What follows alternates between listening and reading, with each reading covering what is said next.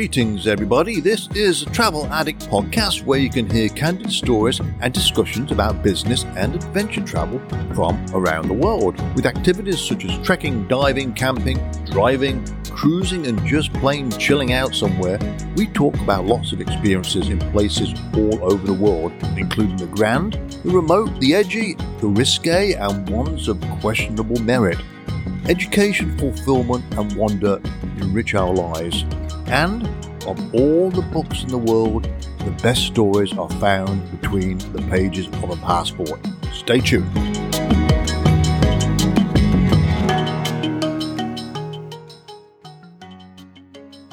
Hello, everybody. Malcolm Teasdale here, the Travel Addict. It's Sunday, and it was time to reflect. Uh, this year, later on in the year, that is, I am going back to see one of the seven wonders in the world for the second time. Makes you wonder why I want to do that. Well, there's more to this trip than uh, just that, by the way. Now, the seven wonders of the world, the natural wonders of the world, are the Great Barrier Reef, Mount Everest, Paricutin volcano in Mexico, the Aurora Borealis, the harbor of Rio de Janeiro, the Grand Canyon, and Victoria Falls in Africa. So, which one do you think it is? Oh, well, I'll be upfront. It's Victoria Falls. Now, this made me cast my mind back to the first time I went there quite a few years ago. I was working um, and at a conference in South Africa, Sun City to be exact.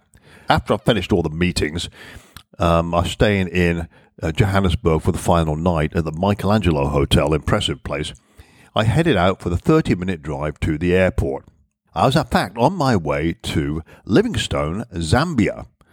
Uh, the place had fascinated me ever since my father told me he had been stationed there in that area during World War II. He contracted malaria during his tenure there, which prompted me to actually start a course of mefloquine tablets a week before my trip began, just in case. Now, I boarded the rather tight fitting 737 for an 80 minute flight to Livingstone. Plane was 90% full, primarily with tourists, okay, with their idea, same as mine probably. And uh, as it started to descend into the Livingstone airport, there was a magnificent view of the Victoria Falls. We were still at 30,000 feet. This started my heart racing as I knew I'd be shortly landing or standing real close to one of the seven natural wonders of the world. Now, I'm not sure who flies to there today, but I think it's the South African airline Airlink, who are quite good actually. Now, after three others and I passed through customs, we were greeted by this gentleman called Cedric, who was a representative from a famous landmark hotel located on the Zambezi River, just outside of Livingstone. This was to be my home for the next two nights. Now, Cedric was a jolly old fellow who loved his job as a tour guide, and for the 20 minute drive to the hotel, he couldn't stop talking. Each description he provided of a significant landmark uh, we passed by would end in a two second wow. As in, we are passing the local police station, wow. And on the right is a hospital named after Dr. Livingstone, wow. Now, the wows continued until we pulled up outside of the hotel.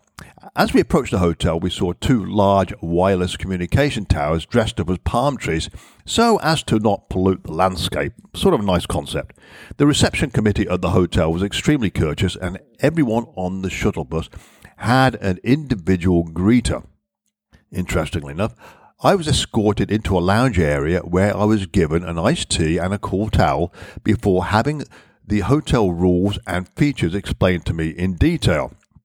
The most important rule was to not leave the patio doors of the hotel room open, as the local monkeys would enter looking for food and probably tear up the place. Good advice.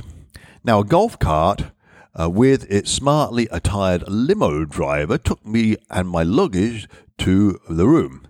An immaculate, spacious place. I dumped my luggage on the bed, picked up my camera, and headed for the falls. I didn't even give myself time to think about what clothes would be appropriate to wear to view this spectacle. Oh, by the way, I'm staying at the Royal Livingstone Hotel. It's part of the Anantara group these days. Now, 10 minute walk it is. I came across monkeys and zebras who were just roaming around the area. I mean, in the area of the hotel. And the hotel I was staying at uh, was, in fact, situated in a game park, so it was really the animals' home, not the humans. The spray from the falls became more intense the closer I came to the drop off point. My breath was taken away from me as I stood at one of the viewing areas, which was an opening created among the foliage, and stared at the awesome power and beauty of one of the world's greatest sights, no doubt about it. Trying not to let the spray damage my camera, old camera, you know, the old version, I took several photos in quick succession and zipped it back in my pocket. It was difficult to get good photos because the spray had made it look as though I was in dense fog. I then ventured to more viewing points and soon became completely drenched. For some strange reason, I rented a raincoat from a small stall that was strategically situated for arriving tourists. Obviously, this had no effect as I was already soaking wet. So it was pointless, really, renting it in the first place. Now, I was thinking straight, or, well, probably not quite as straight as that. Uh, I was distracted with the thoughts of coming to the reality of where I actually was at that moment in time. For a few minutes, I stepped out onto a rock just off the bank of the Zambezi River, about 15 feet before the water dropped off into the abyss. The water sped past me on both sides about one second before it fell over the edge. That was an eerie feeling, as I knew that if I fell off that rock, I would have been dead moments later. Now, for anyone contemplating suicide, it would have been an easy way to go, like jumping off a pyramid. it presented a very dramatic way to end one life, if someone so desired to do that. Now, I returned the raincoat and headed back to my room for a much needed shower. Seems appropriate, doesn't it? Still shaking a little from standing so close to the edge of my life. Now, I hung my clothes over the chairs on the patio to dry off in the late afternoon sun, hoping that if the monkeys came by, they wouldn't decide to hold a fashion show. Okay, that's out on the balcony, of course. Now, live English football was playing on television, which was strange as I was virtually in the middle of nowhere. I suppose it made me feel a little less cut off from the outside world. With the many African footballers who couldn't replay in the English Football League, there was much interest in the game all over the continent. Now, some of the African nations, such as Ghana, Nigeria, Cameroon, Togo, Senegal, over recent years have become top class teams. Football was the sport of the continent. After the shower, I was revi- revitalized. I put on some dressy clothes and headed for the bar for an early evening cocktail. I sat on a deck area that extended into the mighty Zambezi River upstream from the falls. I have drunk a beer in some wonderful locations, but that moment was really special. It was a great sight as the sun went down, gradually diminishing the visibility of the spray that towered hundreds of feet above the point where the water disappeared over the precipice. An evening meal consisting of Zambezi bream fish and South African wine brought an end to an exhilarating day. I was feeling no pain as I entered my room and turned on the light. Then the largest beetle I have ever seen in my life scurried across the floor looking for an area of darkness, but came to an abrupt halt against the closet door. This bug, or beetle, was the size of my hand so it was big enough for some personal shock, I guess. It was the first bug I have ever heard walking. Not knowing if it was a good or bad beetle, if you know what I mean, I kicked it out of the room. Now, a few minutes later, I opened the door to see if it had decided to go home, and it ran back into the room. This time, I took a close up picture to use as proof in case I told my book story at a later date and needed evidence. Anyway, this time I helped my unwanted visitor out of the room and down the pathway about 20 yards or so, away or at least closer to someone else's room. that was enough excitement for the night, and it did uh, make me double check other areas of room and the bed for other creatures of the night, well, and the day also. At least there were no monkeys asleep in my bed. Now, after spinach, carrot, and cucumber juice in the morning, followed by a substantial cooked breakfast, I had inhaled enough protein for a week. The day was to be activity filled, so I needed as much energy as possible. Kitted out in shorts and a t shirt, I headed from the resort grounds to the falls area. Now, as I exited the vicinity of the hotel, I had to sign out at a security booth acknowledging I was heading into a public area. The hotel probably wanted to keep track of all of its guests. Maybe they had previously incurred some instances of people going missing and wanted to be released of any liability if innocent tourists succumbed to wild animals or fell victims to bad guys in the bush, something like that. Now, a left turn onto a main road took me to a police controlled area that preceded a bridge crossing into uh, Zimbabwe. As I wanted to see Victoria Falls from the Zimbabwean side, I started walking across the old rickety iron bridge that divided the two nations. Now, unnerving warning signs telling truck drivers not to stop on the bridge and imposing limits on loads and size of cargo didn't make me feel very secure from thoughts of falling several hundred feet into the ravine below, you know, when the bridge collapses. Now, halfway across the bridge uh, was a tourist trap where bungee jumping was in progress. Now, this is one daredevil stunt I would never attempt. Plus, surely it can't be good for the back. Now, however, a teenager was being hooked up for the plunge. His father looked more nervous than the boy jumping off the edge of the bridge. He was at that age where, you know, kids rarely listen to any advice from the parents, and according to his father, he was hell bent on doing the jump, defying advice from anyone else. Sounds like me when I was younger. Yeah. Cameras from surrounding witnesses all clicked simultaneously as he jumped off the bridge as if he were competing for uh, a gold medal in the Olympic Games. Now, less than 30 feet from splattering into the water, the bungee cord pulled him back. I had seen enough stupidity and carried on across the bridge while they figured out how to get the kid back on safe land. Probably they reeled him in like a helpless fish. Now, once across the bridge, and after a half mile walk along an unkempt road, I arrived at the security checkpoint. I had to get a visa, which cost thirty dollars, uh, thirty US dollars, by the way, um, for an American, and fifty dollars for a British citizen. Um, I chose the cheaper admission fee. Um, because I had my American passport with me. A visa that covered a complete page in my passport was granted, and as I walked another half mile to an entrance to Victoria Falls, another $20 left my pocket as I entered the grounds. Okay, visa fee, enter the grounds fee. Well, it was well, well worth the money as the views were spectacular, even more so than on the Zambian side. After filling up my camera's memory with pictures, I exited the park and crossed the street to about five or six souvenir shops.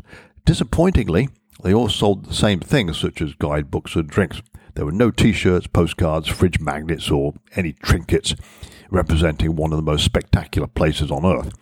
When I asked about t shirts, a couple of the locals aggressively tried to persuade me to go with them to a souvenir shop about a mile away in their car. Now, if the shop did in fact exist, it was out of sight and a ride with an unknown person in a country that was in political and financial turmoil at that time and had a crime rate rivaling the Wild West. so it was out of the question. As I walked back towards Zambia, I was pestered several more times by street hawkers selling homemade souvenirs. I succumbed to purchasing a couple of copper bracelets from someone who looked genuinely poor, and after that, the crowd of street salespeople increased around me, as I was seemed to have money. I made a mistake, although it would have been a bigger one, accepting the riot a few minutes earlier. It was a sort of a relief to be back in Zambia, and within three hours after eating breakfast, walking into Zimbabwe and back, I was back in my hotel room taking a shower. In the afternoon, the Jeep left the resort at three o'clock for a game drive in the smallest of Zambia's 19 national parks. Apart from myself, there was a family of three, including a mischievous child and a couple of sort of prim and proper ladies from England, probably in their 70s. Now, Edwin was our guide for the targeted three hour tour. The prominent animals in the park were giraffes, zebras, monkeys, baboons, warthogs, elephants, wildebeest, rhinos, and impalas, but no large cats. Now, Edward didn't explain why there were no lions, so I assumed the park was somewhat controlled by the government as to what species they invited to live there. Who knows? Now, as Edwin steered the Jeep around a tight bend, it became stuck in the mud. The more he revved the engine and the more the wheels spun, the deeper the Jeep sank in the mud. Now, as we were in an open sided Jeep, I became thankful there were no mean, hungry cats in the neighborhood but there were rhinos. Edwin raised the alarm with his colleagues on his walkie talkie, and for the next 45 minutes, we walked around the immediate vicinity of the disabled Jeep with an eye on the surrounding landscape, looking for any curious animals, especially the rhinos that might be interested in the park's new temporary inhabitants.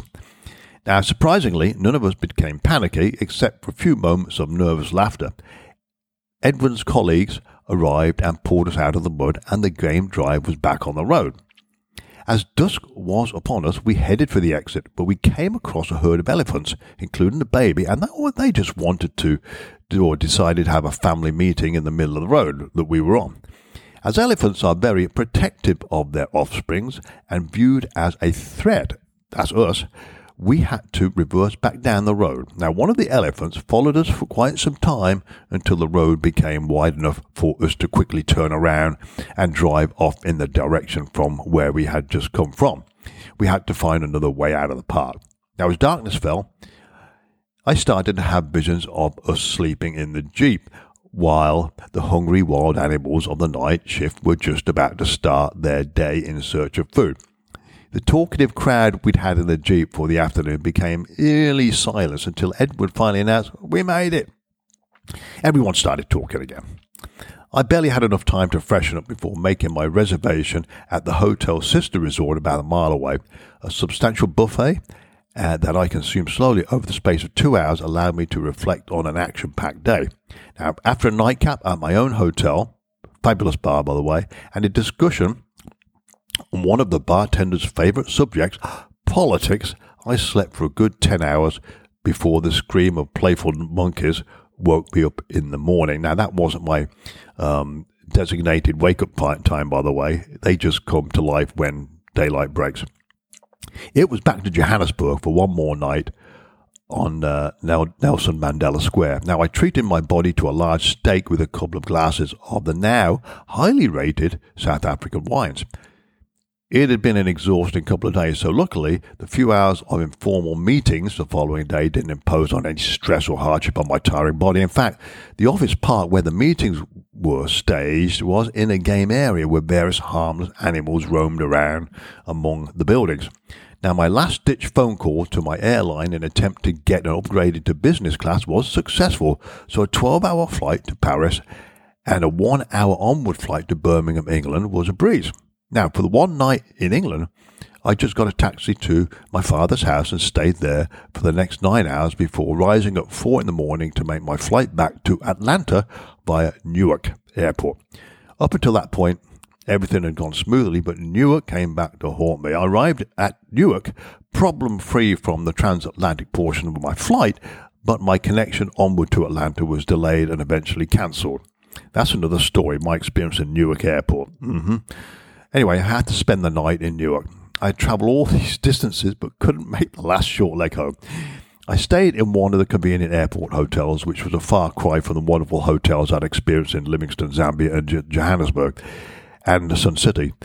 I was back down to earth with a great big thud.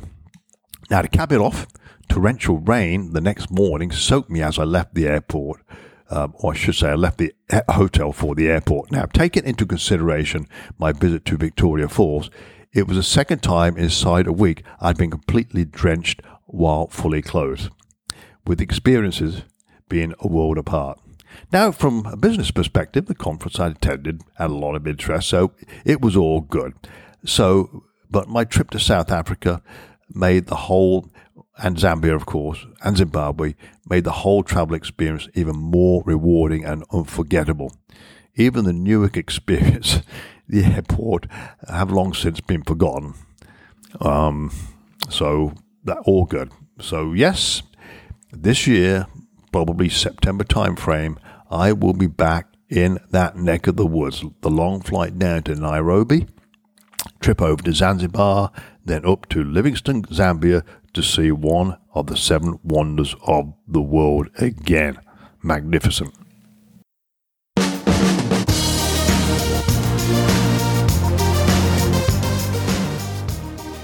Many thanks for joining me today. This is Malcolm Teasdale signing off. Before I do, please check out my website, malcolmjteasdale.com, for more information about my travels around the world. Okay, folks, talk to you later. Bye for now. Stay safe.